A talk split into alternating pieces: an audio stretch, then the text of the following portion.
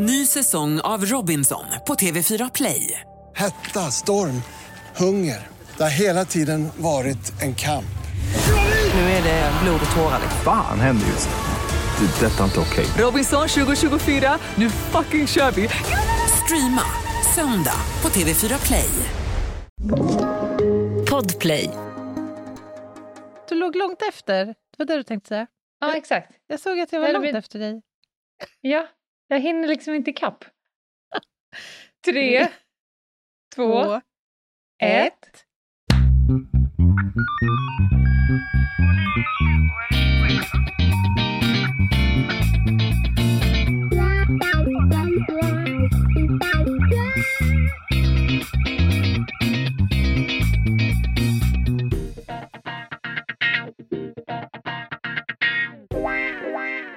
Välkomna kära lyssnare till krimpoddarnas krimpodd Över min döda kropp med mig Anna Jinghede och Lena Ljungdahl. ja, Jag är så lycklig att få vara hemma igen. ja, det förstår jag. Jag ska inte alls uppehålla mig med detta, men jag har alltså legat på akuten. Nej, jag har suttit på akuten. Jo, men låt oss prata bli- lite sjukdomar nu. Nej, nej, men vi kan säga så här att jag har fått innehåll till i alla fall en 6-7 rövhattar framöver. Just det, du har varit ute på en liten research-tripp, kan man säga det? Ja, Ja. jag har suttit och varit så pass eh, eh, att jag behövde vara på akuten men också sett mig förbisprungen, eller låt säga förbiåkt av bårarna som, som sladdar in med betydligt sjukare personer vilket gjorde att jag liksom aldrig riktigt kom fram till disken. Ja, men det där är en jädrigt intressant fältstudie och det är intressant att du ändå säger att du liksom blev omåkt av människor som var betydligt sjukare än du. För att jag kan annars ofta uppleva i den där miljön att bredvid mig sitter det människor som absolut inte ska vara på en akutmottagning. Därav material till rövhattsgrejerna. jag fattar, jag fattar. För jag kunde mig skönja Mm. ett visst, så att säga, upplevling av sjukdom när läkare liksom beträdde Åh! marken. Simulanter! Men låt oss bara konstatera att jag är hemma från akuten eh, och att jag är glad för det. Ja, och du, du ser ut att vara vid tämlig god hälsa. Allt. Vi måste kanske ändå säga det så inte våra lyssnare nu blir mega oroliga. Ja, Just nu nej. mår du bra och har fin färg i ansiktet. j- Jag mår bra. Eh, exakt, och jag ska faktiskt tillbaka imorgon men har fått lite mer bokade tider. Men vi kan väl konstatera att mitt eh, ena ben är hårt och varmt Just det. och Mm. gör ont. Så de Mm. behöver utesluta olika saker. Mm. Det är Mm. bra. En annan liten grej jag skulle vilja säga också bara. Aha. Jag var ju med i ett radioprogram och pratade om spaning lite fritt och glädjefullt en morgon. Ja, Med svung vill jag hävda. Ja, och du vet ju att jag är ganska noga eh, väger mina ord på den lilla heroinvågen när jag Mm, ska prata mm. spaning för att eh, inte avslöja några hemliga saker, för att inte stjälpa någon av mina kära eh, kompisar som spanar och så vidare. Mm, mm. Men- Men eh, då och då så kommer det människor som säger men gud, ska du verkligen berätta så där mycket? Och då tänker jag så här, Mm. då brukar jag fråga, berätta mer. Va, vad var det du tyckte var liksom Mm, mm. hemligt? Eftersom jag vet att jag inte har avslöjat någonting som inte antingen redan är allmänt känt Just det. eller eh, som liksom ingår... Jag tror att de allra flesta människorna, människorna förstår att en spanare gör vad som står i hens makt för att så att säga inte synas. Mhm. Det ligger lite i sakens natur. Ja, men det, det gör det ju. Mm. Verkligen. Och, då, och då var det en spanare, och utifrån hur den här personen formulerar sig så förstår jag att det är en ganska ny spanare. Mm, mm, Mm. mm. För att en, en lite mera erfaren person skulle inte bli så himla brydd, som sa så här Åh, jag hörde du berätta om den här grejen, du vet när du klev in i en hiss och använde dig av barnvagn när du spanade. Ska Mm. du verkligen avslöja att vi ibland använder barnvagnar? Mm. och då blir jag varm i hjärtat, och, men framförallt lite fnissig. Mm, För då mm. tänker jag så här att eh, vad tänker du att kriminella ska göra av informationen? Jag menar, det finns ju Mm. andra människor i samhället som använder barnvagn än Just det. än Det är ju det spanarna. som är, det är, det som är liksom hela fundamentet här. Exakt, Anna Jinghede! Jag älskar ändå att du har löst biffen. Man försöker helt enkelt smälta in. Ja, jo, jo, då kan ju de gå och titta på alla människor med barnvagn. Jag tror inte att de blir så jävla mycket klokare av det faktiskt. Och Nej. dessutom, om du också lägger på eh, komplexiteten att alla spanare använder ju olika saker. Så då måste de också kolla på alla människor som bär på en, ett tennisrack, alla människor som har en grön mössa, alla människor som kör en bil. Det är Ah. oerhört roligt att bli bry- Åh nej, du berättade att du hade, att du hade barnvagn. Ja, Ja, men det är ju fantastiskt. Får, får jag fråga, var det här någon du har jobbat med? nej, nej. Nej? Nej, absolut inte.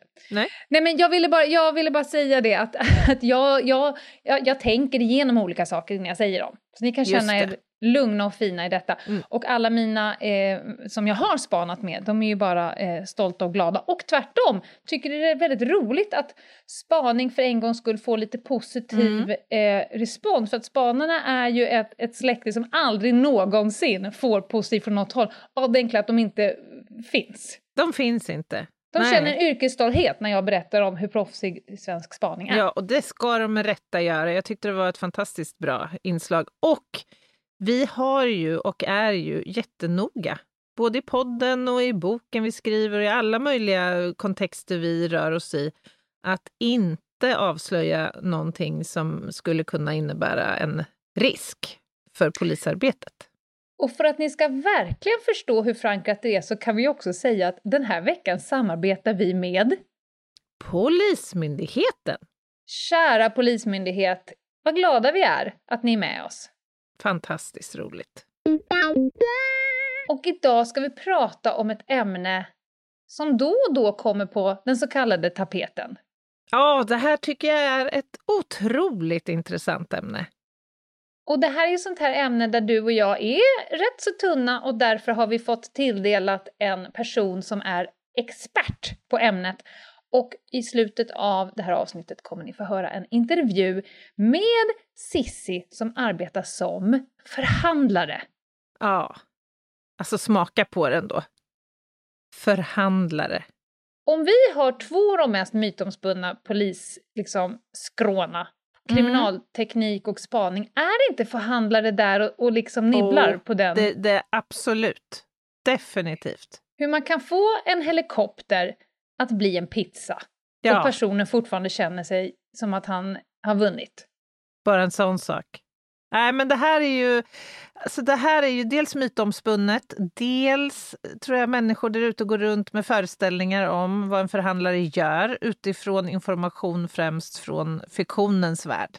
För det Mm. här är ju om något en grupp man väldigt sällan hör talas om överhuvudtaget. Ja, verkligen. Och om jag ska säga några saker om Cissi som jag fick intervjua. Eh, det var en ruggigt stabil. Du vet, när man bara träffar en person och man, och man känner spontant så här. Du är en trygg jävel. Mm, mm, Du darrar inte på manschetten. Nej. Men ändå en person som är så kontakt med eh, sina egna förmågor och begränsningar. Så, man, så hon också kunde säga att jag var skitnervös när jag skulle. Jag brukar alltid vara nervös. Alltså att man embracear de känslorna istället för att bara Ja, vara men- hey man. Men det tänker jag är ju en stor tillgång, Ja, verkligen. den egenskapen. Men innan vi lyssnar på den intervjun, ska vi försöka... Vi har ju ändå läst på, frågat runt och tagit våra eg- egna erfarenheter och bara sätta förhandling i kontext. Ja, låt oss. Alltså, jag har läst mig till att det finns ungefär lika många förhandlare i Sverige som kriminaltekniker. Jaha, Någonstans runt 150. Jag tycker det är otroligt många. Jag trodde det fanns kanske tio förhandlare i landet. ja, vad roligt! Så mycket visste jag om detta. Nej, jag håller med dig. Det var en hög siffra. Eh, man ser framför sig, vi ska prata lite om myterna med henne sen, men man ser framför sig att det händer någonting. Det kommer någon Black Hawk, snurpar upp en person Ja, som liksom droppas ner, man kastar sig ner framför något motorblock med en megafon i handen just och det. Det. skriker olika saker. Det som Du är omringad. Händer, det, det som ofta brukar ske är ju att de kliver in då, de droppas ner precis som du säger, sen kliver de ofta in i något form av tält som de har rest i anslutning till den här platsen, ofta då Ja. någon form av brytpunkt. Sen finns det då en telefon av det äldre slaget utan en sån här snurrskiva på. Det är bara en lur som lyfts. Och Och då- som den här Batman-telefonen. Just det! Och då helt plötsligt så, så får hon kontakt med personen som ja, hon ska försöka nu Ja. beställa pizza till. Du ska få höra sen, Anna, hur, hur det egentligen går till. Ja, vad spännande. Men eh, du nämnde 150 och eh, jag frågade lite henne eh, Alltså var, för hon jobbar ju med någonting annat dagligdags, det är inte förhandling Mm. jämt och ständigt. Och då sa hon att i storstäderna, vissa storstäder, där tillhör ju förhandlarna själva insatspolisorganisationen. Ja men till Nej, exempel nationella insatsstyrkan. Mm. Eh, men så var det inte ute i landet. Utan Nej, då kan så är det ha, inte i Örebro till exempel. Hur är det där då? Nej, men där, då har man ju det här som en eh, tillika-uppgift så att säga. Mm. Man har en eh, ordinarie liksom, funktion. Och sen när det brinner till, när helikoptern är på väg, ja, då slänger man på sig den uniformen så att säga. Ja. Man kan vara trafikpolis och förhandlare eller förundersökningsledare och förhandlare samtidigt. Till exempel. Tror att, har du tänkt tanken någon gång?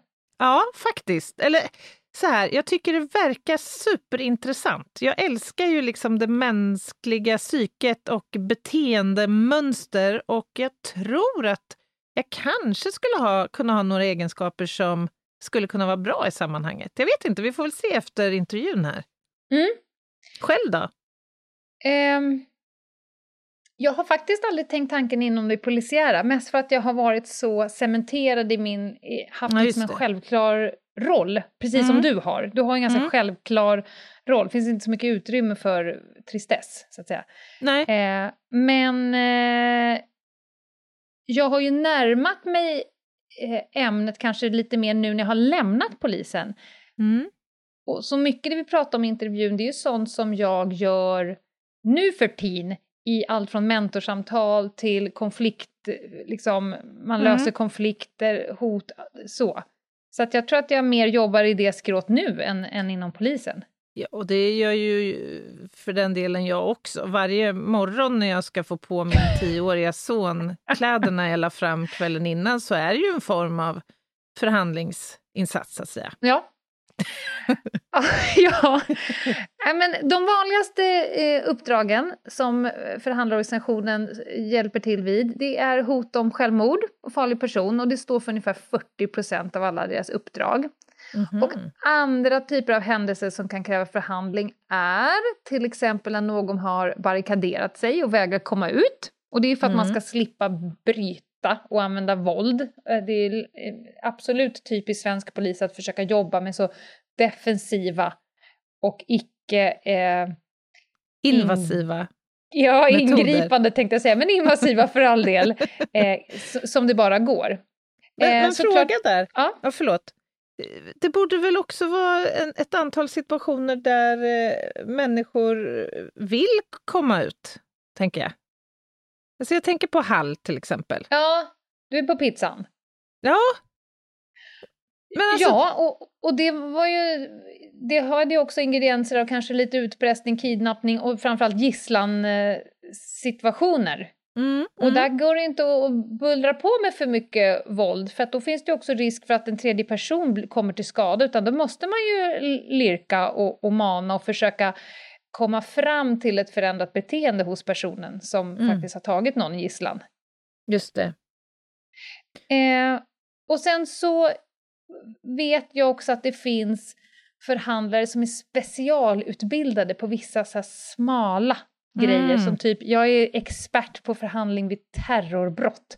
För Aha. de allra flesta förhandlingarna kanske tar ett par timmar, Mm. men eh, jag såg att det stod någonstans på polisens hemsida att det också kan ta flera månader. Och då frågade jag henne eh, innan vi satte igång med intervjun, vilka förhandlingar tar månader? Mm. Ja, sa hon bara i förbifarten, ja det är utlandsuppdragen.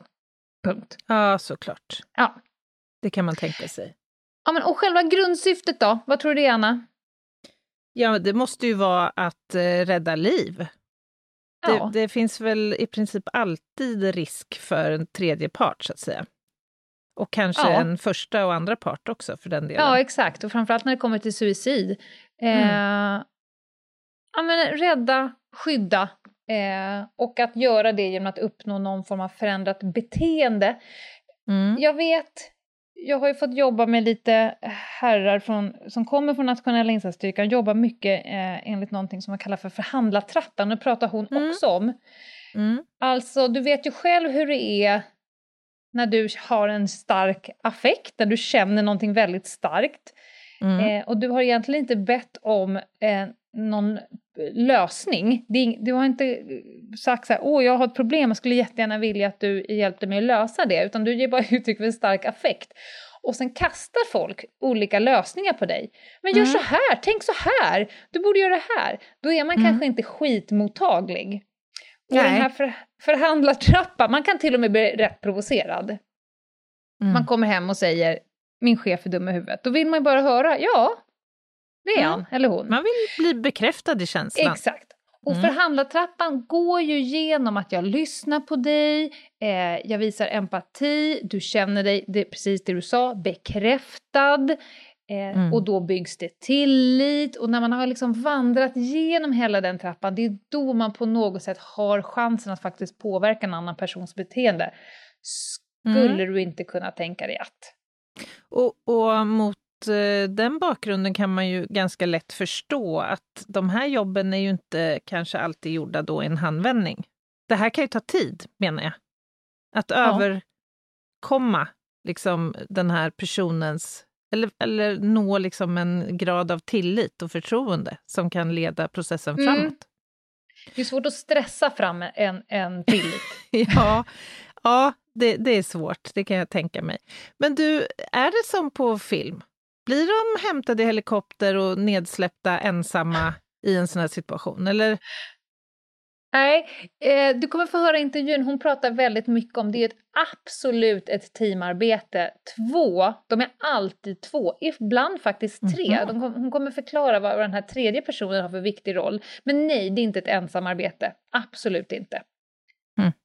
Man, jag själv, du vet ju när man är super, super fokuserad på en person och försöker Mm. lyssna och kanske ta in, ja men det räcker med att man sitter i ett förhör och inte har något anteckningsmaterial med sig Just det. det är ju ganska svårt att, att eh, både komma ihåg allt och samtidigt komma på massa eh, fiffiga frågor. Det är inte helt lätt. Det är Verkligen. såklart att man vill ha en liten sidekick.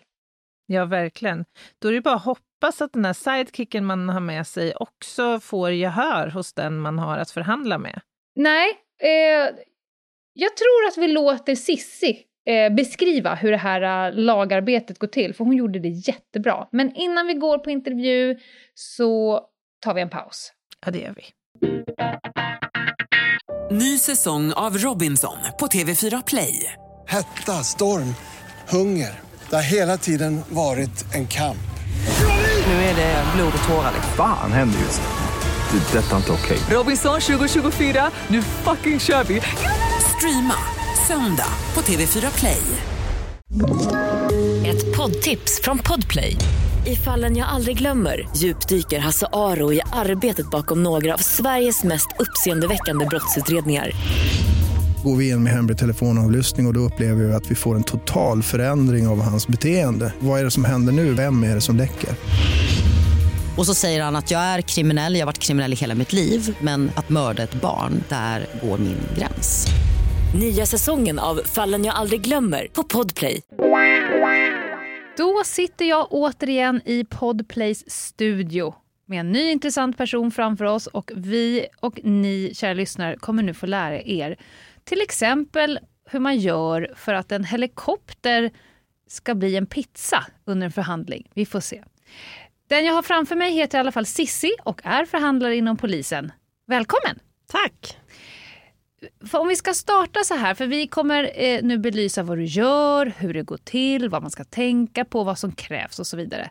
Men varför är du förhandlare? Ja, men när jag gick på Polishögskolan så eh, då hade inte jag en aning om att förhandling fanns inom polisen. Men då eh, en dag så kommer det en kvinna från förhandlargruppen i Stockholm och eh, presenterar vad en förhandlare gör och hur de jobbar och vad är deras arbetsuppgifter. Och då kände jag så här, shit, där, det vill jag bli en dag. Men intressant, vad var det i det hon sa som fick dig att hocka på det? Men jag tror att det handlar mycket om att, så här, att eh, vara precis där det händer. I epicentrum. Ja. Mm. Det är liksom eh, ja, men adrenalinet, det känns som att mycket hänger på mig. Mm. Eh, ja, men spännande.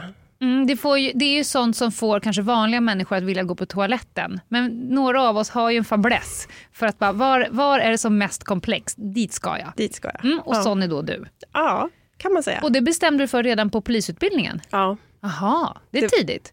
Ja, men eh, jag eh, har ju haft så här klara mål Mhm. Ända sedan jag klev in på Polishögskolan. Mm. Eh, och sen, eh, det är ju inte helt lätt att bli förhandlare. Nej. Eh, det är en väldigt eh, tajt familj Mm. där man hänger kvar. Mm. Det är många som har väldigt lång erfarenhet av förhandling. Mm. Så att jag fick ändå vänta ganska länge på Ja. att det blev en öppning. Det är också tecken på att man trivs på jobbet, att det är väldigt sällan lediga tjänster. Ja.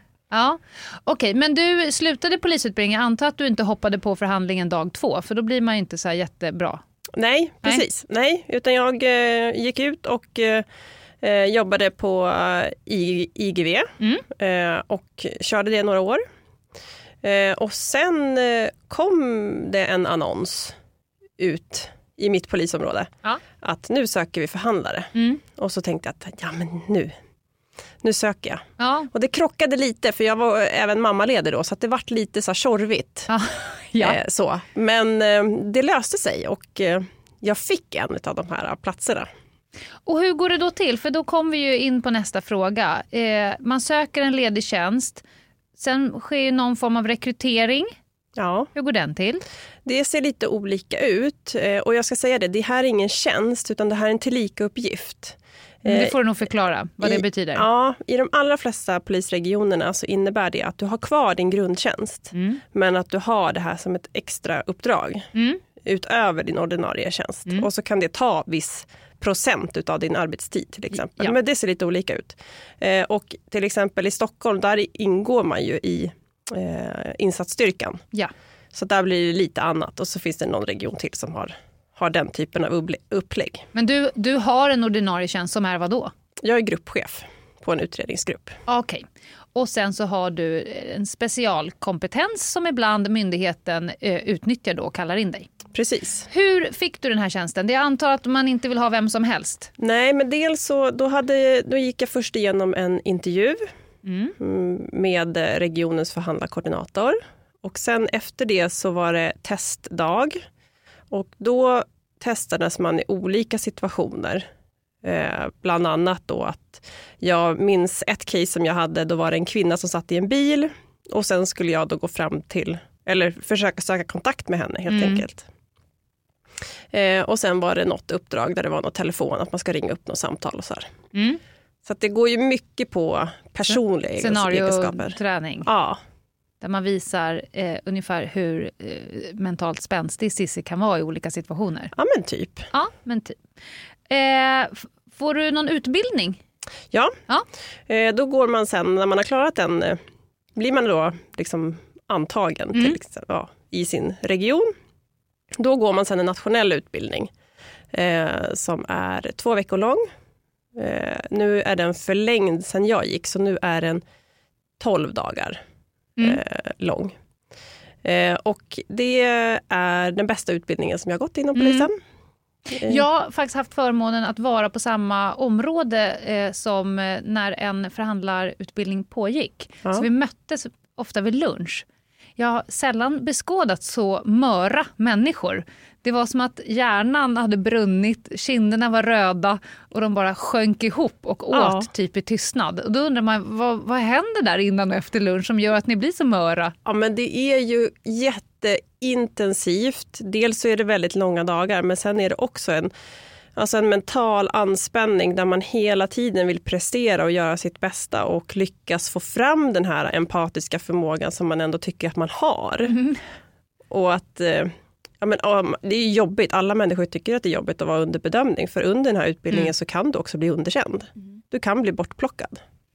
Ja, och vi har pratat rätt mycket tidigare i den här podden om hur våra hjärnor fungerar. Vi har pratat mycket om amygdalan, när frontalloben stängs av, man når inte sin egen personlighet, man når inte sin empati, man blir varken förnuftig eller rationell eller sådär. Och det är ju någonting vi kommer komma till, det är väl det ni försöker skapa med den ni pratar med, att nå deras förnuft. Men om du själv är rädd så blir du ju också själv ganska begränsad. Hur gör man för att behålla sitt eget lugn inför de här situationerna? Ja, men och vi brukar säga, prata om det, så att det går inte att förhandla om du inte har kontroll på dig själv. Nej. Du måste ha kontroll över dig själv och dina egna känslor innan du ger dig in på att försöka hantera en annan människa. Mm. Så att mycket handlar ju om det, mental förberedelse. Jag blir alltid supernervös innan man ska gå in i en förhandling. Pulsen slår och man kan bli lite svettig och rösten känns lite så här, oh, darrig. Liksom. Men då har man ju sin kompis med sig. Du har ju din kollega med dig som stöttar och som du testar rösten med och tänker så här, vad ska vi säga, vad vill vi uppnå med det här och vad är syftet och varför är jag här? Och att man liksom boostar sig själv lite grann. Att, ja, men jag kan det här. Det är det här som jag är typ bäst på. Ja, härligt. Och, och då kommer du in på hur själva arbetet går till. Då. Du nämnde ju att du har en kompis. Det är inget ensamarbete. Nej, Eh, hur går en insats till? Jag förstår att den ena inte är andra lik, men finns det liksom generella grejer som du kan säga? Ja, men eh, vi åker alltid två. Eh, det finns alltid andra poliser på plats först. Eh, det är, kan vara ingripande poliser som är där, men det kan också vara insatsstyrkan, den regionala insatsstyrkan eller nationella insatsstyrkan som har kommit dit och säkrat platsen. Eh, och tillsammans med insatsledare, polisinsatschef och förhandlare så försöker vi resonera fram till vilken tror vi är den bästa eh, lösningen på det här Mm. problemet. Om man nu ska. Ja, det är väl ofta ett, Det är väl ett det problem. finns en anledning till att ni är där, Ja. helt enkelt. Så då kommer vi dit eh, och då, är, då pratar vi i förhandlargruppen. Vi är minst två. Eh, I de bästa fallen så är vi även tre, för det är väldigt svårt i en pågående förhandling att se till att Ja, men vi pratar mycket om lägesbild. Vi Mm. måste hålla lägesbilden uppdaterad hela tiden. Och det kan inte vara att förhandlarna sitter på en lägesbild och insatsoperatörerna sitter på Nej. en och eh, IGV-personalen sitter på en annan. Och, en spindel i nätet som kan springa och leverera. Ja, och då när vi då sitter två bara, då blir det väldigt svårt för den som inte pratar med motparten att hinna få med ut informationen och ta in information. Så därför så försöker vi i många fall åka tre. Mm. Men grunden är att vi är två, minst. Och när du är på din ordinarie tjänst, hur går det till? Eh, är du jour? Är det alltid så att du dygnet runt när som helst kan få ett samtal att nu måste du iväg och börja förhandla? Nej, men i min region så har vi beredskap och då ligger man beredskap på, på en vecka i stöten. Men jag kommer från en ganska stor region där det kan vara ganska långa avstånd. Så att vi försöker alltid att få den förhandlare som är närmast händelsen, att den ska åka. Men det är den som har beredskapen. Så att är det på julafton och brottet eller liksom händelsen är 30 mil bort, ja men då är det nog bara att sätta sig i bilen och börja åka. Och eh, är det som på film att det kommer då en Black Hawk och och landar på din garageuppfart och kör iväg dig och när du landar på platsen så är det någon som har etablerat någon lina så att du får en telefon uppkörd i örat det första som händer och så står du bakom motorblocket på en bil och börjar prata. Jag antar att det är precis så. Ja, men det är ungefär så. Fast vi åker i en vanlig bil och vi löser allting själva. Ja, den lilla skillnaden. Nej, men det- det blir ju så att när jobbet kommer så har vi, alltså man tar en polisbil helt enkelt eh, och åker till den här platsen. Och där har ju vi, oftast så är det på telefon och då använder man en simpel mobiltelefon Mm. eh, och ett par hörlurar och sen så börjar man. Och hur börjar man då? Hur, hur inleder man? Hur etablerar man en god kontakt? Finns det en sån här go-to? Att det här to dos and to don'ts i starten för att det ska bli räkmacka? Ja, men alltså vi säger ju att eh, vi ska vara ärliga. Vi måste också vara tydliga med varför vi är där. Eh, så att eh, oavsett om man ringer in eller om man står face to face, så att man ser personen. Det kan ju vara en eh, dörr eller entrédörr eller något sånt där. Att man ser så är det ju alltid att jag presenterar mig. Hej, jag heter Sissi och jag kommer från polisen. Mm. Och då kan det ju vara att man, eh, ja, men man kanske inleder med att jag är här för att hjälpa dig, men Ja. du är också misstänkt för brott, vilket Ja. gör att du ska följa med till polisstationen. Så det är liksom utåt, det är liksom Man klargör rollfördelningen. väldigt tydligt. Mm. Eh, Och ibland så kan det vara svårt. Det kan kännas svårt att öppna ett samtal med att vara så tydlig med Mm. att jag är här, du ska följa med. Ba, ba, ba. Men då gäller det ju att hitta den här eh, medelvägen på att ändå hitta någon slags känsla i att ja, men jag är en snäll människa och jag är här för att hjälpa dig. Ja. Du pratar om den mentala förberedelsen. Då vill man ju veta lite om uppdraget, vem man ska jobba med, Mm. eh, vad man står inför. Och du sa ju också att det finns poliser där in, eh, innan, Mm. så, så att ni inte också behöver tänka på er egen säkerhet och så vidare. Finns det något annat som du gör liksom innan? Har du några egna hyss för dig? Nej, men inga hyss tror jag inte att jag har, men lite att man går in i sig själv lite grann, tar ett djupt andetag och tänker efter att ja, men, nu ska jag ringa till den här personen. Vad kan jag förväntas, vad, vad kommer jag mötas av helt enkelt och hur ska jag hantera det? Är den ledsen eller arg eller vill den inte prata? Alltså lite så, Mm. skaka igång kroppen lite. Få igång hjärnan. Generellt så brukar ju vi som är poliser, har varit poliser, prata om de optimala förutsättningarna. Att man ska komma, varit på toa, ha ätit Mm. sin mat, inte rusa in i situationen. Mm. Jag antar att ni jobbar ungefär likadant. Ja, men det är inte alltid som man tänker att man kanske ska bli ståendes där i sex timmar och under de här sex timmarna så kommer man bli kissnödig och då blir det ju problematiskt. Men alltså, ända sedan man började och gick ut på aspiranter så lärde man ju sig att jag behöver varken mat, vatten eller toalett. Jag klarar mig ganska länge utan det. Man är som någon form av kamel bara. Ja, Och i värsta fall får man bara låta det ske. ja, ja, Värre saker har hänt. ja, ja, ja. Eh, uniform eller civilt? Civilt, Alltid. alltid, ja. För att? Eh, nej, men lite så avdramatiserad, det är jag som människa som står här. Sen kan det ju vara så att vi har ju förhandlare som jobbar liksom, till vardags i uniform och det, då är det ju eh, inget fel med att dyka upp i uniform. Men det kan också vara en sån process som man lägger på motparten, att den kanske tycker att det är jobbigt nu för att nu kommer det verkligen en myndighetsperson. Och vi går ju in med mindsetet att hej, jag ska bli din kompis. Mm. Hur blir vi det? Exakt. Här gäller det att bygga broar Ja. fort. Du pratar om paret. Eh, lite rollfördelning. En är ju liksom aktiv i samtalet eh, och en... Eh, jag har genomfört lite såna här känsliga samtal. Det är ganska skönt att ha en kompis bredvid som sitter och servar en med post-it-lappar med smarta frågor för man är så uppe i samtalet så att man kan inte se de här, eh, tänk på det här, åh jag fångade upp den här lilla grejen, spinn vidare på den här. Är det så ni också jobbar? Ja, du beskrev det väldigt bra skulle jag säga.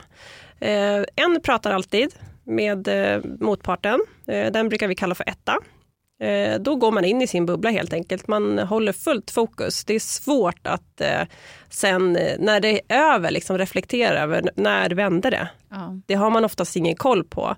Och som du säger så är det ju då min kollega, den som vi kallar tvåan. Det är ju den personens roll att se till att jag inte sjunker för lågt. Alltså prata med, med en väldigt deprimerad, ledsen person så pratar vi om att vi ska matcha den personen. Men vi får ju heller inte bli för låga. För tanken är ju att vi ska liksom dra upp den här, Mm. att se ljuset igen. Ni tillåter lite affektsmitta men inte hela inte vägen. hela vägen. Och Nej. då kan det vara ganska skönt när man har sjunkit ihop liksom och sitter och Mm. är så ämblig att kollegan daskar till en på axeln och liksom sträck på det. Så, Ja. fokus. För det blir Ah. också lätt att när man har kommit in i ett bra samtal att det bara flyter på. Och då blir det Mm. väldigt, ja men då blir det behagligt och då kan man lätt falla in i att ja, men det här var ju lite mysigt. Och, och vart vill ni ha det här samtalet? För vi sa innan vi påbörjade intervjun med dig så har vi liksom sagt att själva syftet med förhandling det är att faktiskt långsiktigt ändra någon form av beteende. Om sen är Mm. beteendet att jag kommer snart ta livet av mig eller att jag har tagit en person i gisslan eller någonting annat. Eh, jag vet ju att det finns något som heter förhandlartrappan, olika Mm. steg som man behöver uppnå för att kunna gå vidare. Mm. Du kastar dig inte in i en situation och säger om inte du bara, skulle inte du bara kunna ta och kliva över det här broräcket och komma tillbaka? Mm. Hur får du eh, med hjälp av förhandlartrappan en person till ett ändrat beteende? Vad är stegen? Ja, men stegen är ju, det är ju inget eh, komplicerat egentligen. Utan det handlar om att vi ska först och främst få en, en, eh, en kontakt. Det är ju liksom första delmålet. Ja, vi har en lina, vi kan prata, det går bra. Sen handlar det om att bygga förtroende. Alltså det är det vi gör. Och det gör vi. vi. Man brukar säga att vi pratar inte speciellt mycket, utan det handlar om att vi ska lyssna.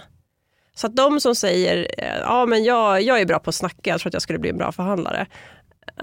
ja men då tycker jag så här, nej men då kanske det finns andra delar inom polisen som du skulle kunna göra jättebra. Men här handlar det ju verkligen om att lyssna och hitta det här lilla fröet som motparten eh, berättar om och våga spinna vidare på det.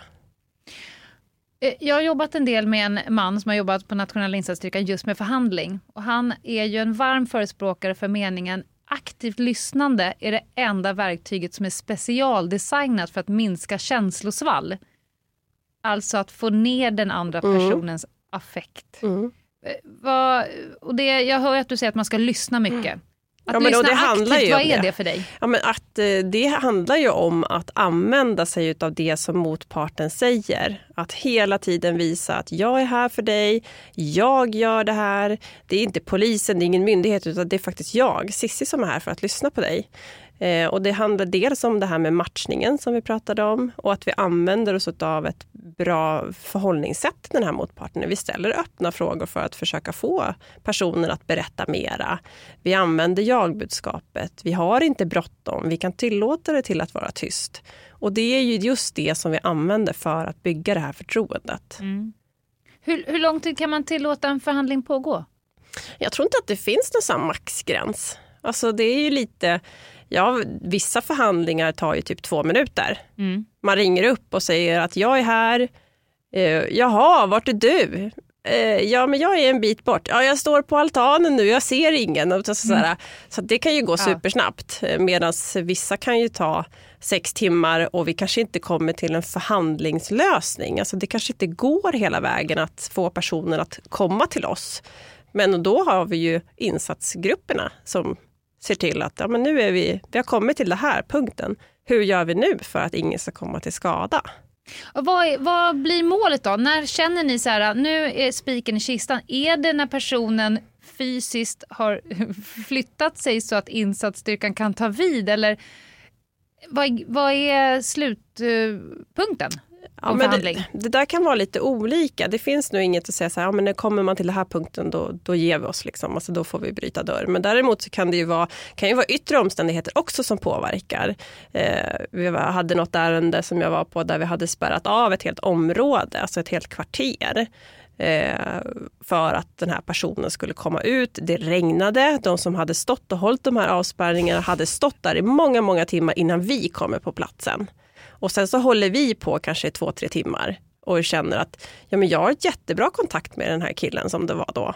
Vi pratar jättebra, men så fort jag nämner att vi måste också titta på vad händer härnäst? Hur ska vi liksom lösa den här situationen? Eh, och att eh, vi inte kommer någonstans, då vänder det direkt. Han är inte intresserad av det. Nej. Då går ju vi, eller min tvåa, då går ju till picken och säger det. Mm. Att alltså vi kan prata hur länge som helst, men alltså vet, vi hindrade folk från att komma hem. Alltså det var ju en himla apparat. Ja. Och då kan ju det vara en sak som gör att, så här, men okej, ja, men jag pratar med honom medan vi bryter dörr, för då kan jag ändå försöka hålla honom lugn. Och det var Ja, det är inget trollspö. Nej, nej. Det finns ingen garant för att en förhandling alltid kommer lösa. Nej, och det finns ingen prestige i det heller. Nej. Utan eh, så länge ingen kommer till skada och personen, alltså att vi kommer till, att vi når i mål. Sen spelar det ingen roll om det är förhandling eller om det blir en insatslösning. Ja, bra. Du har också nämnt flera gånger jag-perspektivet. Det är jag, Sissi, det inte... poli- Du personifierar dig ju ganska mycket inför den här Mm. personen. Mm. Eh, och det förstår jag att det är för att bygga liksom förtroende, empati, tillit och sådär. Men hur handskas du med det gränslösa? Att vara så bjussig med dig själv? Ja men det där är svårt. Det är väl kanske det svåraste när man får tillbaka frågan, så, har du barn? Oh, oh, Mm. Jo, ja det har jag. Men det är ju inte mig det handlar om idag. Utan idag handlar det om dig. Och så försöker man liksom leda Vända bort tillbaka. det. Ja. Mm. Så det är jättesvårt. Men vissa saker kan man också bjuda på. Alltså typ eh, vad jag tycker om att göra. Då kan man ju hitta gemensam nämnare där. Ja, det är ett sätt att bygga broar. Mm. Eh, om, om personen frågar om du har barn så är det ett sätt att bilda förståelse. Ja, Då kan du förstå mig bättre om du själv har barn. ja precis. Mm. Vad, vad kan ni aldrig lova? Eh, nej men alltså vi kan väl inte lova eh, någonting egentligen. Vi lovar ingenting. Ni lovar aldrig någonting? Ja men det vi kan lova är att så länge du och jag pratar så kommer ingen göra dig illa. Det kan jag lova. Mm. Men jag kan inte lova att... eh, att Det är också en liten subtil snygg utpressning. Ja, Ja, ja kan man säga. men det är också sant. Det är också det du sant. säger. Ja, Mm. Men jag kan inte säga så här att... Eh, men gud, vad ska man hitta på? Eh, nej, men jag lovar dig en... Eh, Det här kommer lösa sig jättebra för dig. ja, Du kommer inte Du bli kommer inte, misstänkt. nej. Du kommer inte... Exakt, sånt kan man ju inte heller lova. Det här med eh, jag vill ha en helikopter, en Ferrari, en stor påse med pengar och 28 pizzor. Eh, hur mycket har du mandat att liksom fixa fram? Hur mycket kan du köpslå med en person? Nej, men jag kan inte köpa nå- någonting utan Nej. då är det väldigt enkelt för då säger man att okej, du vill ha ett transportmedel. Jag får kolla det med min chef. Mm. Jag skyller allting på chefen, vilket är väldigt bra. Även när det är, men då, och säg då att man får igenom att du ska få en cigarett till exempel, för det kan ju vara ganska vanligt. Ja, men jag är röksugen. Ja, men eh, okej, så kan man prata lite. Hur länge har du rökt? Vad röker du för typ av cigaretter? Sen är det då väldigt viktigt att vi skickar in en cigarett man skickar inte in hela paketet utan då Exakt. får, man en cigarett. Ehm, Det är ju smart att använda chefen för det gör ju dig till the good cop ja, men hela jag är tiden. jättesnäll. Ja. Kolla, här fixade jag vatten till dig, du får cigarett av mig. Och sen så, ja men du, jag har pratat med min chef och han säger att nej, det blir ingen helikopter. Men jag själv hade jättegärna Ja. velat. Mm. Men också så här, helt så här, orealistiska saker. Begär man en helikopter? Ja, jag tror att det kan bli svårt, men jag ska kolla. Ja. Att man ändå liksom drar ner lite förväntningarna på Ja. att ja, men det kanske inte är helt rimligt. Och om du kan hålla personen lugn så kommer ju också personen förhoppningsvis komma i kontakt med sitt eget förnuft och kanske Exakt. lyckas tänka de här lite mer förnuftiga Ja. tankarna Ja. längs vägen. Jaha, men vem är då eh, vanligtvis motparten? Vi har pratat lite suicid, gisslantagning är det alla tänker på, ganska ovanligt kan jag tänka Mm. mig. Vad är liksom det vanliga, vad vill de egentligen och var, vad är det ni har att trycka till? Varför lyckas förhandlingen ibland? Men jag, alltså, alla människor vill ju bli sedda, hörda, bekräftade. Det är egentligen det det handlar om. Och hamnar man i en krissituation så behöver man precis det. Du behöver ha någon som lyssnar på precis det du har att säga. Och inte dömer, inte kommer med någon lösning, utan bara tar emot och lyssnar. Så det kan ju vara alla möjliga människor. Det finns liksom ingen så här, en mall. Att det är de här personerna som vi, vi förhandlar mot. Utan det kan ju vara alla samhällets eh, människor helt enkelt. Men du måste ju vara helt fantastisk på att tolka in det som sägs, det som inte sägs, Ja. små embryon av eh, saker som sägs som du kan hucka vidare på senare. Och Mm. då, det är då nummer två kommer in, kanske också. Ja, men precis. Och det är där som, när jag känner att jag tappar fokus eller Mm. att nu är vi inne på något helt fel spår eller att jag kanske tappar det aktiva lyssnandet. Det är ju jättejobbigt att sitta och vara aktivt lyssnande i timme ut och timme in. Och då är det ju fantastiskt skönt att ha sin kompis, en tvåa bredvid som då säger prata om motorcykeln till exempel eller prata om barnen eller Mm. vad det nu kan vara. Väljer ni vem som ska vara ett och två beroende på vad det är för eh, motpart, objekt eller vad ni nu kallar den ni ska förhandla med? Ja, men det, det, ja, Matchar ni viss, liksom? Ja, men till viss del. Ibland så kan man ju tänka att eh, är det en person som vi haft att göra med förut? Vad har varit framgångsfaktorer då? Vi kan titta man, kvinna. Kan det vara någon fördel med att ha det?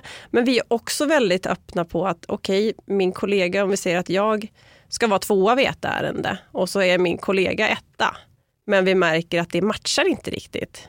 Ja, men då har vi ju inget problem att byta heller. Det är prestigelöst. Ja, mycket. Det här set of skillsen som du har, Mm. Eh, gör det dig också till en jättebra förhörsledare eller eh, ly- lyssnar du för mycket vill jag säga? Nej, men- vad, är du med, vad gör dina egenskaper helt enkelt? Vad, hur nyttjar du dem i ditt vanliga... Alltså man Mycket. önskar att man skulle kunna förhandla med sin familj, men så fort känslorna kommer in, det är då det blir svårt.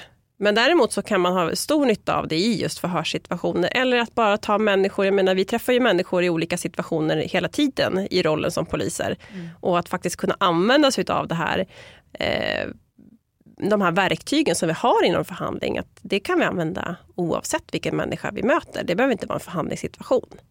Så om du skulle ge något tips till våra lyssnare då? Det är rätt många öron nu som tänker så här, vad kan jag lära, hur kan jag utnyttja det här? Har du några standardtips för oss andra? Ja, men jag, jag tänker att man måste också våga lyssna och våga stanna kvar i det. Och ofta så handlar det om att vi ska vara kvar i det jobbiga. Och normalt sett så vill man ju egentligen bara vifta bort det jobbiga för att det kanske är lite obehagligt och otrevligt att prata om. Men det är ju just där som vi ska vara och gröta. Så att har man en kompis som mår dåligt till exempel, ja men det handlar inte om att bara hitta en lösning, utan det handlar om att vi ska liksom vända och vrida på det här nu i, i alla dess vinklar. Och när vi har gjort det klart, det är då det kommer kännas lite bättre. Och är Mm. du då i kris, det är då du får tillbaka ditt rationella tänkande. När vi har liksom vänt det här ut och in, fram och tillbaka, pratat om massa olika saker. Och kanske då kommit till insikt att ja, men det kanske finns ett sätt för mig också att må bättre. Mm. Man behöver inte leverera lösningar till folk om man eh, ställer så mycket frågor så att de hör lösningen själv Nej. till slut. Och ofta så kommer ju de på den själva. Ja. Alltså använder du bara genom att lyssna Mm. och vågar då stanna där i det jobbiga, så kommer de själva komma på att nej men nu vill jag göra så här. Man kan själv tänka sig in, ibland när man pratar med människor som man känner instinktivt att du lyssnar inte på det jag säger, du håller mest på att tänka på vad du själv ska svara snart. Eh, då är man inte så intresserad av att vara kvar i det samtalet. Nej. Det handlar också om så här att man måste också ha lite takt och timing i samtalet. Är du en bra kompis så kan du inte sitta och hålla på med din mobil samtidigt som din kompis försöker berätta någonting för då kommer du inte komma någonstans. Då kommer det här takt, alltså Mm. närvaron, hummandet, okej, mhm, det kommer för sent. Och då är du körd. Ja, då är man körd. Det aktiva lyssnandet är Ja. vi tillbaka på igen. Ja. Annars så, jag hör vad du säger. Men jag skiter i vilket. Men jag skiter i vilket. Exakt. Ja, Ja, men vad intressant. Men eh, samverkan, du nämnde eh, IGV, alltså ingripandeverksamheten, insatspolisen. Finns det några andra som ni ofta samverkar med? Ja, men, alltså det är ju alla egentligen, alla polisiära roller. Eh, vi har ju haft ärenden där det har varit hund med, alltså både hundförare men att det har varit en hund som ska omhändertas efter, när vi liksom har löst den här situationen, då är de med. Eh, men alla poliser, och det, alltså det kan ju vara räddningstjänst i de ärendena, ambulans. Så, men då är det ju inte vi som förhandlare som oftast har den samverkans... Ja, om vi ska åka upp i en eh, korg, alltså stegbilen, Ja. då blir det ju såklart vi som, då är det de som säkrar oss oftast. Men annars så är det ju andra poliser på platsen som har själva samverkansdelen tillsammans med dem. Mm. Och vem äger platsen? Alltså hierarkiskt, om vi eh, pratar eh, Anna Jinghede, vår kära poddkollega, hon brukar ju säga när jag kommer till platsen, när jag är brottsplats, då äger jag skiten, jag styr alla. Ingen går in på min brottsplats innan jag har sagt att det är okej. Vad ligger ni till? Är det så att du äger situationen medan förhandling pågår? Kan du eh, peka åt alla möjliga håll vad alla ska göra? Nej, Nej, okej. jag är ingen beslutsfattare. Nej. Men däremot så har vi, brukar vi ha ganska stor inverkan på polisinsatschefen. De lyssnar väldigt ofta på oss, vad vi tycker och tänker och vad vi tror. Och liksom, They våran analys är ganska viktig. Ja. Eh, och de är också väldigt glada att vi är där. Alltså att vi ser till helheten, vi ska göra det bästa av den här situationen. Kan du, är det någon sådär händelse som du eh, tror kommer bära med dig för alltid? Någonting som har gått väldigt bra eller någonting väldigt roligt, väldigt läskigt? Våra Men- lyssnare älskar att höra Ja, men, anekdoter. Eh, mitt första förhandlarcase som jag var på, det kommer jag alltid bära med mig för det var inte bra. Nej, det är ofta det som alltså, fastnar. Eh, så, det var eh, en sommardag och vi åkte ut eh, på landet där en person skulle föras. Jag tror att han skulle infinna sig på tingsrätten. Jag tror att det var därför som han åkte dit. Eh, och det var insats, eh, en insatsgrupp som åkte dit för han var känd av oss sedan tidigare och kunde, ja men lite småtokig liksom. Eh, och vi, ja men det vart inget bra för dem. Han typ skrek eh, att han hade något vapen och att de skulle backa. Så att, ja, vi blev inkallade helt enkelt. Och vi står där eh, i ungefär sex timmar. Och jag står och pratar i en sån här megafon Det är ingen drömscenario va? Nej. Att knyta kontakt via en, Alltså, en trumpet. Och då var jag som låst vid det. Att, nej, men nu har jag ju tänkt att det här ska liksom, så här ska jag göra. Och det var väldigt problematiskt. Han var liksom inne i en lada i ett annat, eh, ja, men som i en husvagn. Liksom. Så att det var jättesvårt att höra. Eh, men jag stod där i alla fall i sex timmar och då kan man säga att man blir kissnödig och hungrig. Ja, Alltså det var ju jag. liksom inget eh, drömscenario alls. Eh, och vi försökte med massa olika grejer tillsammans med insats för att få honom att vilja prata. Men han kallade mig typ för eh, dra åt helvete, snuthora, fitta. Det var typ det han Ja. sa till mig. Eh, och sen, eh, Du då, bara, jag tycker vi har något här. ja, men, vi har då var jag glad. på. Alltså, jag var glad och jag bara yes, vi har kontakt. Ja. Men alltså det var typ det han sa under Okej. sex timmar. Och sen slutade det med att eh, eh, han öppnar dörren och har en kniv. Och då ser liksom insats honom. Och då är han, jag upplever som att han är så, så jäkla nära på att bli skjuten. Okej, Men han blev inte det. en röd utan, prick i pannan typ. Ja men typ. Ja. Så att jag satt med och satte fingrarna i öronen liksom, för jag kände att shit det här, det här kommer Mm. inte gå. Men han blev inte det utan sen transporterades han. Han greps liksom. Och transporterades till Ja. polisen. Men det som var skönt då, det var att han hade samma approach mot alla sen. Så det var liksom lite så här, äh, känslan av att, känslan när jag åkte därifrån var ju inte rolig. Nej. Och att jag inte gjorde någonting, alltså att jag inte försökte något annat. Varför Nej. sa ingen någonting? Att bara säga gör något annat Cissi, pröva, pröva något annat. Steppa Cissi, steppa! Men det gick liksom ni era egna insatser? Ja, det gör vi. Alltid på basis? Nej, inte alltid. Eller ja, man kan säga att vi förhandlarparet utvärderar alltid. Mm. Men det finns liksom inget strukturellt så, utan det är mer att vi gör det för oss själva. Eh, vad gjorde vi som var bra och vad gjorde vi som var mindre bra? Men sen de ärendena där man Alltså det, är så, det är dumt att säga att man lyckas bara för att man förhandlar ut dem. Alltså vi lyckas ju, polisen lyckas i mångt och mycket i alla ärenden som vi åker på. Men det är ju någonting extra när man känner att ja, men här har jag stått och tragglat nu med dig i ganska många timmar.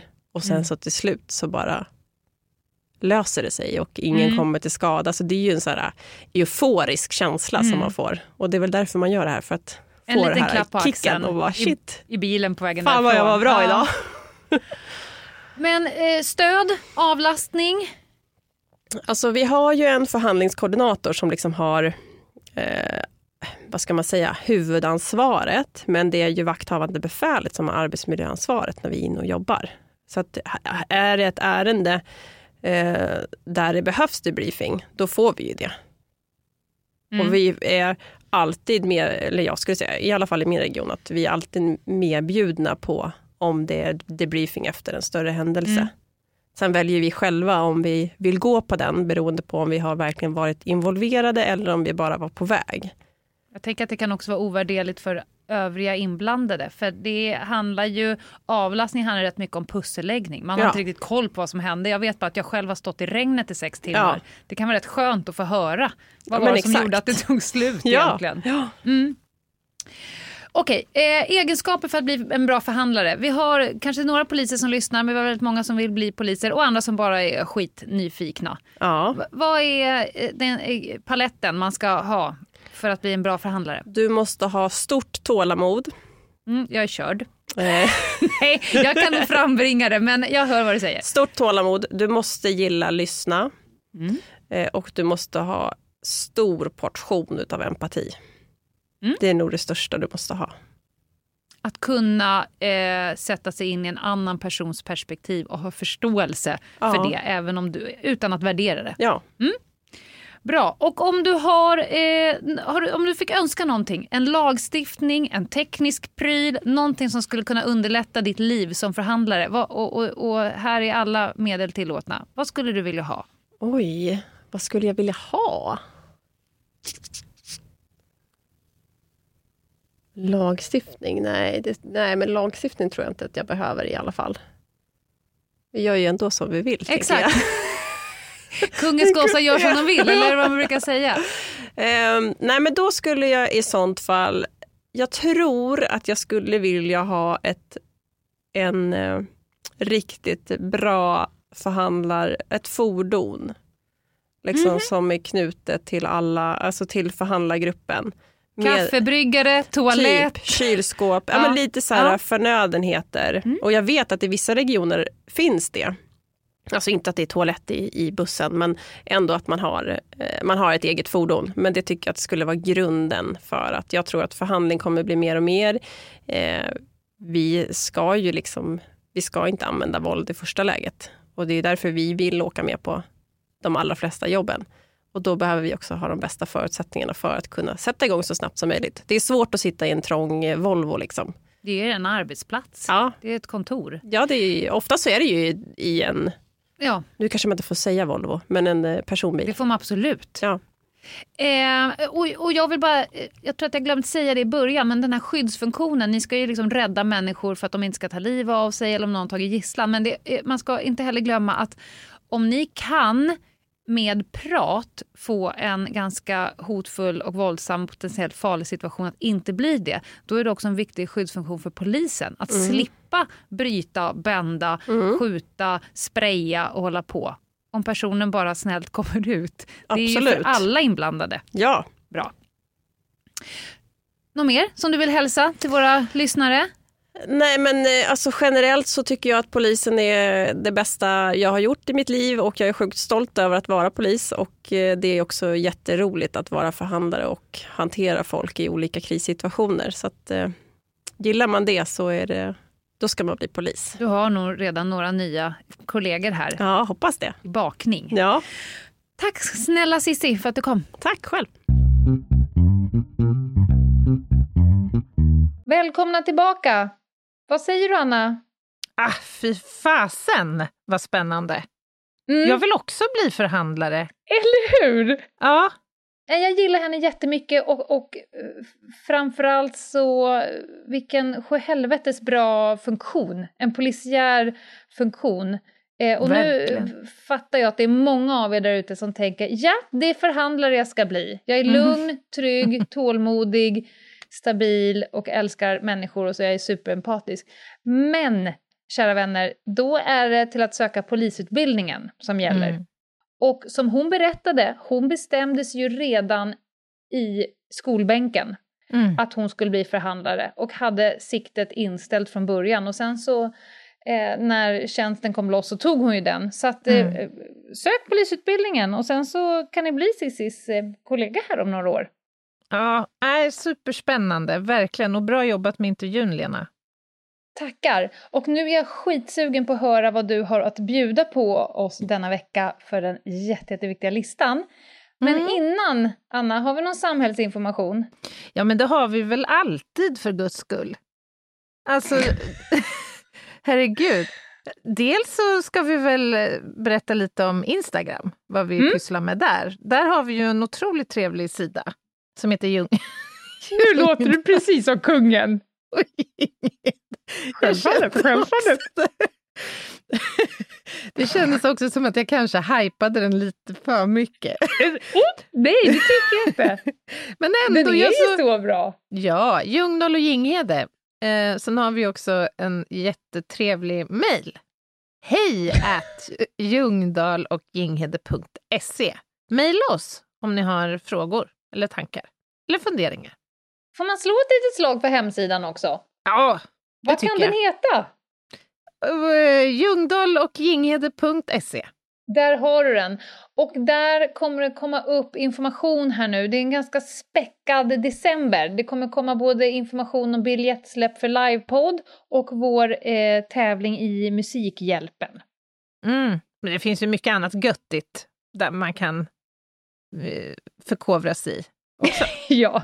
Ja. Anna, du kan knappt prata längre. Du är så taggad för att leverera den jätte, jätteviktiga listan. Annas jätte, jätteviktiga lista. Tackar, tackar.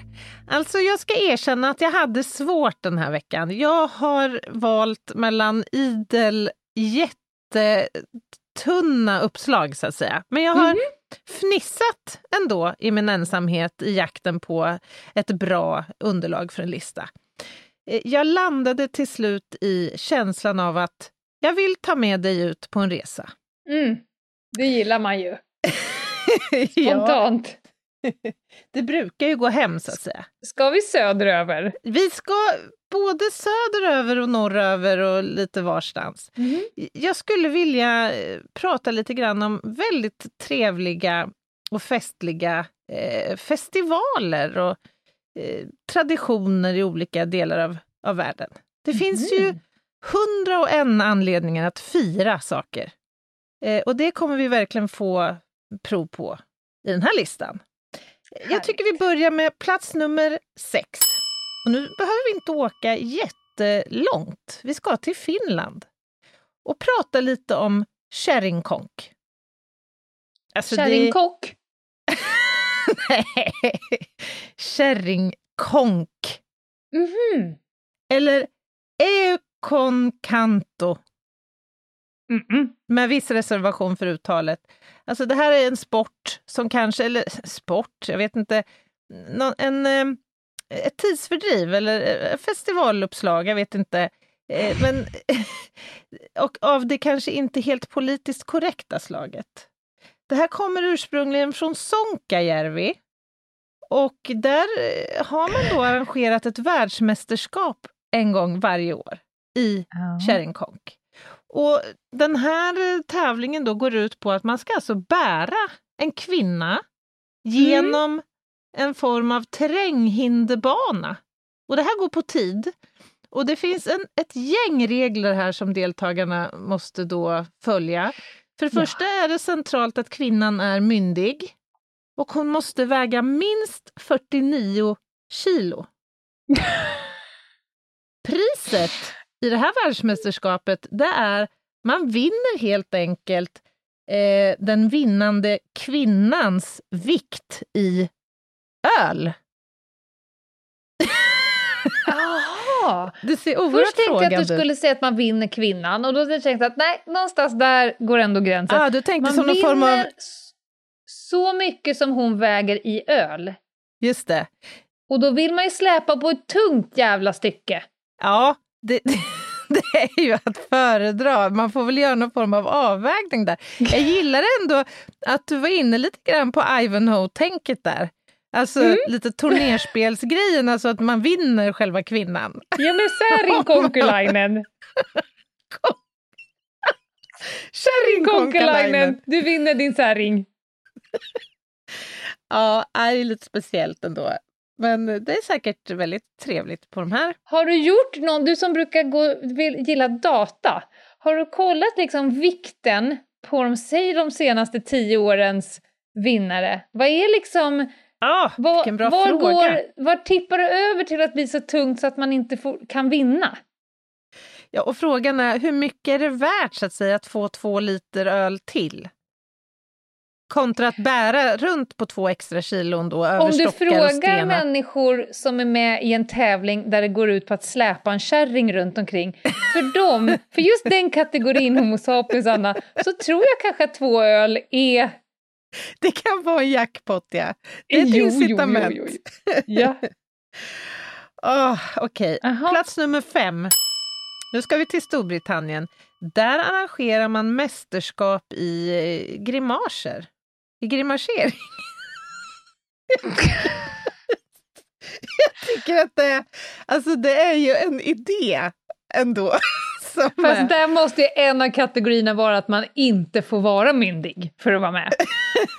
ja, ja, I wish. Så är det tyvärr inte. Ja, men vi pratar också om britter som alltid vinner alla konstiga grejer på outsiders.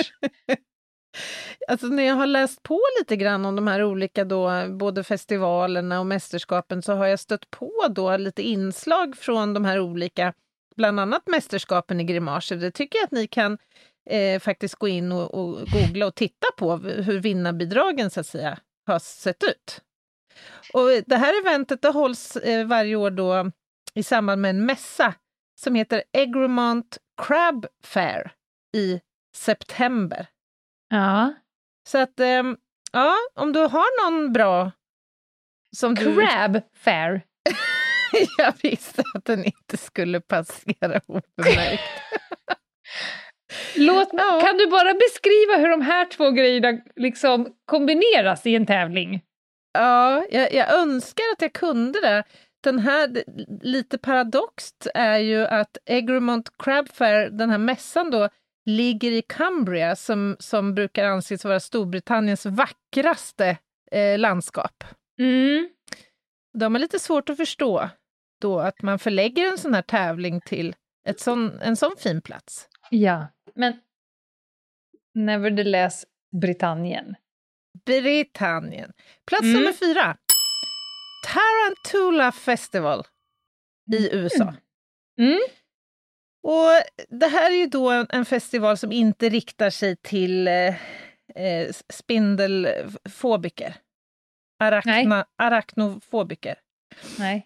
För alltså det här är en hel jädra festival i, till ära av de, de här ludna små varelserna. Här får man då träffa spindlar, klappa på dem och gosa med dem. Det finns också tävlingar då kopplade till festivalen.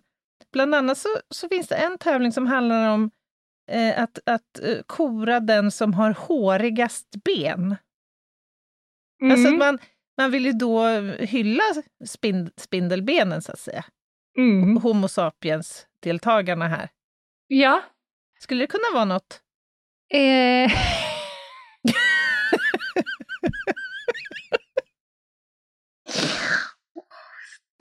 Det är jävla konstigt. dumt. Det är alltså konstigt. föraktet. ja. ja. Okej, du får något lite lättsammare då. Plats nummer tre. Nu ska vi rulla ost. Vad sa Vi ska, du? till, vi ska till Storbritannien nu och rulla, rulla ostar. Ja. Ja. Det här är något som sker då i maj varje år. Det lockar tusentals åskådare Mm. till Coopers Hill för att bevittna det årliga ostloppet. Loppet då går ut på att man ska jaga en tre kilo tung ost. Det är så, det är så dumt. Som släpps ner. Alltså hur hinner folk? Ja, alltså jag tänker också det. Herregud, den här osten då släpps ner alltså för en, en brant backe. Ja. och sen så springer de ut av helskotta. Och du kanske undrar vad man vinner i den här tävlingen? Ja. Sin ost. ja, Du får osten som du har fångat. just det. Fy fan. Har de hört talas om mataffär någon gång? Du kan ju gå och handla. Alltså, man vill ju väldigt ogärna jaga sin mat. Alltså, det finns ju en kategori människor som, som gör det. De går ut i skog och Mm. mark. Men då tror jag mer att det kanske är eh, någon form av upplevelse av skog och mark och känslan av att jag kan ha ihjäl olika saker som försöker just springa det. ifrån mig. En trofé liksom. Mm. Ja, men att, att, att liksom... Att få ut någonting av att jö, jaga ett, ett dött tingest, så att säga. Och dessutom äta upp den sen. Ja, men jag undrar också hur snacket går hos de här festivalkommittéerna runt om i världen. Men vad säger ni, alltså, vår stad skulle verkligen behöva en festival. Någonting läckert här som kan attrahera människor, kanske vill få folk att vilja flytta till den här staden. Är, är, det, någon, är det någon som har något? Jag funderar på det här med grimager, säger någon och en annan. Men, alltså jag tänker, det här med att jaga någon form av födoämne, Ja. ost.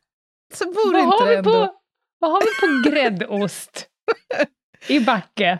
Alltså, jag vet inte, jag tycker det bara känns så, som så fattiga festivalidéer på något Ja. vis. Ja, Jaha, jag, är- jag är med dig där. Oh, tacka vet jag plats nummer två.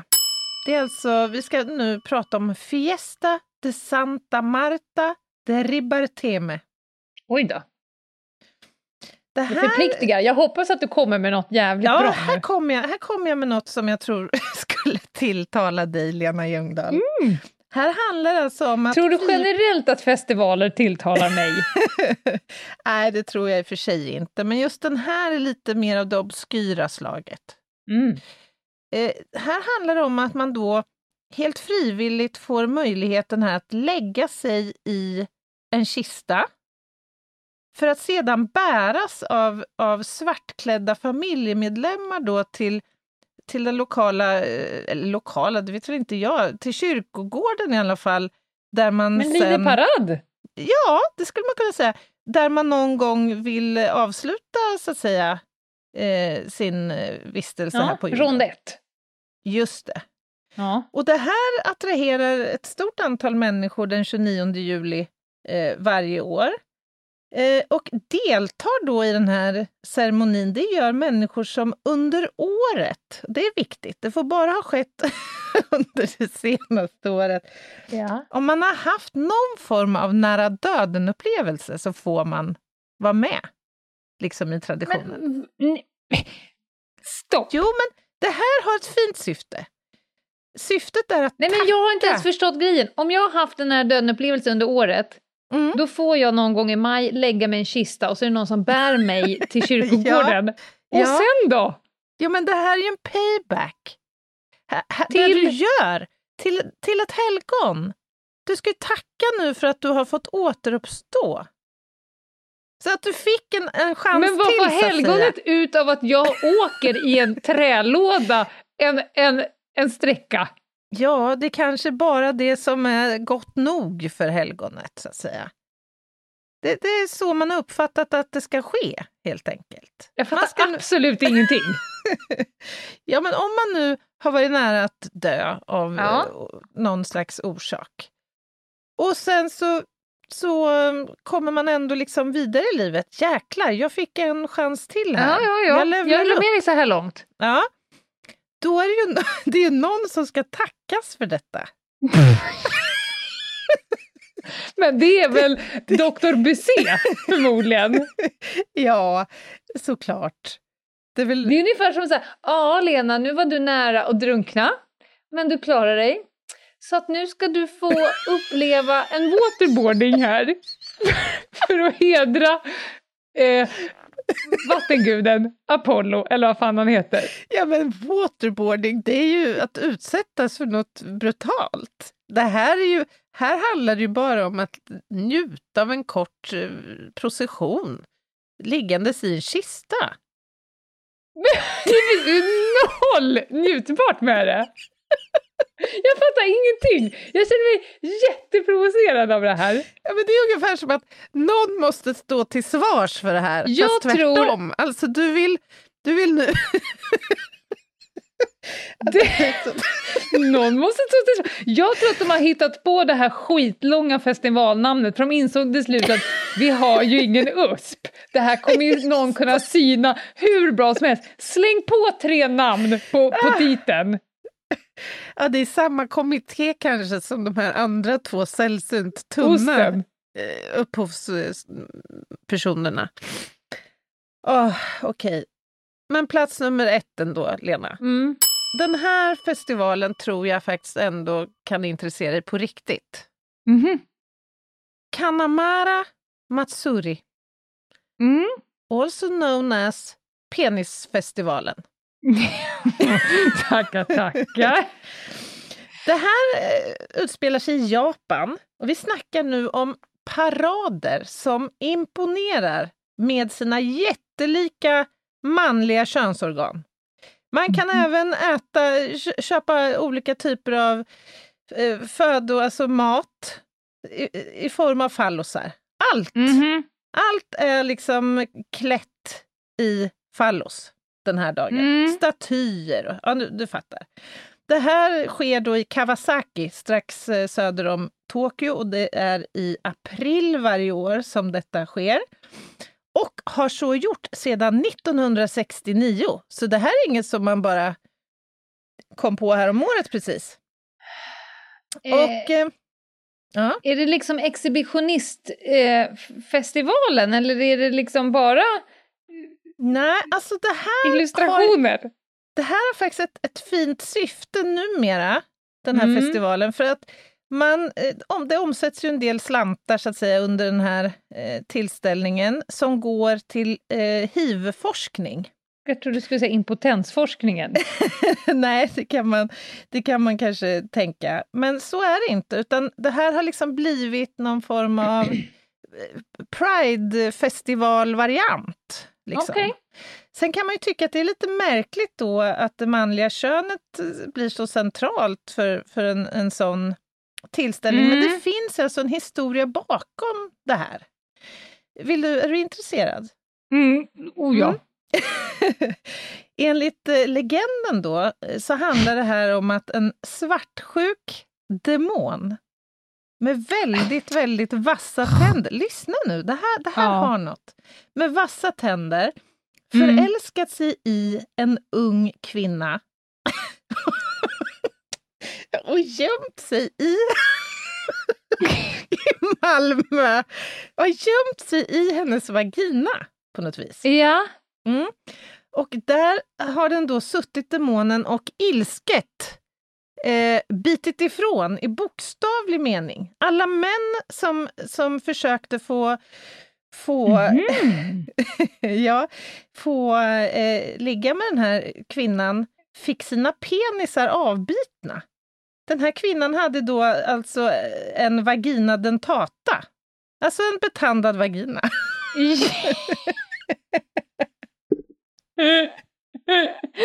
ja. Och syftet med det här var ju då att varna folk från att ha eh, sex med främlingar, så att säga. Det, det ska finnas då någon underbyggd djupare mening. I alla fall Mm. när kvinnan tog hjälp av en smed som då tillverkade en järnfallos som de lät demonen bita i. Och det här krossade demonens alla vassa tänder.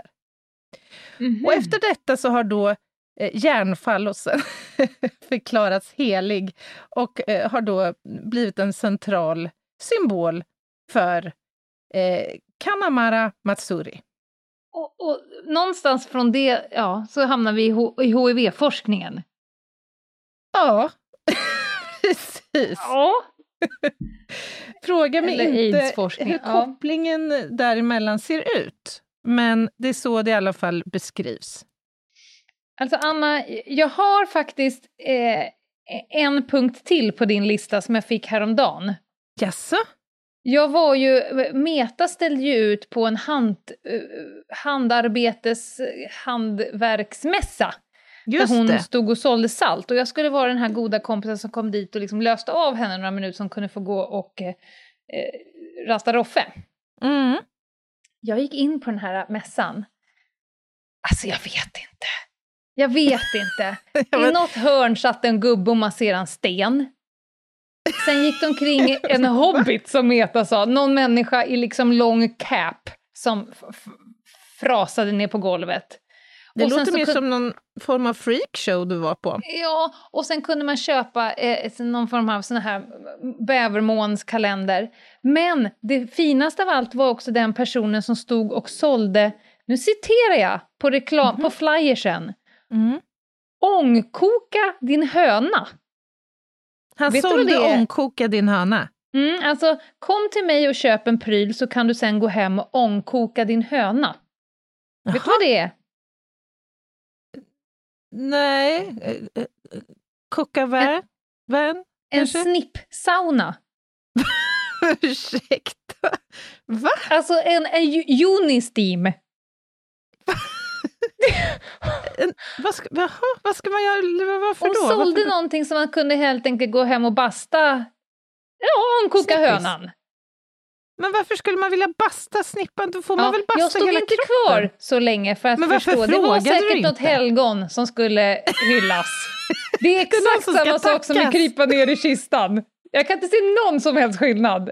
Eller syfte. Det är, någon, det är någon som ska tackas helt enkelt. Ja. Jag lägger till Åh, det på din festivallista. Ja, tack snälla. Tack. Ja. Den behövde kompletteras. Nu blev det ett jätterekordlångt avsnitt. Men det var Ja. ju för att intervjun var så himla spännande så jag kunde inte sluta ställa frågor till Sissi. Nej, men jag tror att eh, våra härliga lyssnare kommer uppskatta ett extra långt avsnitt. Det gör de alldeles säkert. Och vi hörs allihopa när vi hörs. Kanske på lördag på Instagram. När vi brukar ibland köra live 11.30. Mm-mm.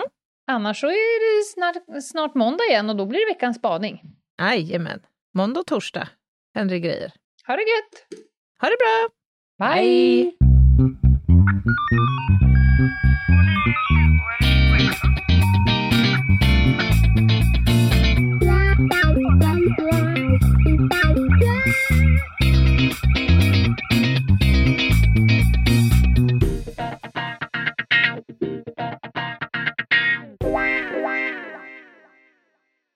Ny säsong av Robinson på TV4 Play. Hetta, storm, hunger. Det har hela tiden varit en kamp. Nu är det blod och tårar. Fan händer just nu. Det. är Detta är inte okej. Robinson 2024, nu fucking kör vi! Streama söndag på TV4 Play.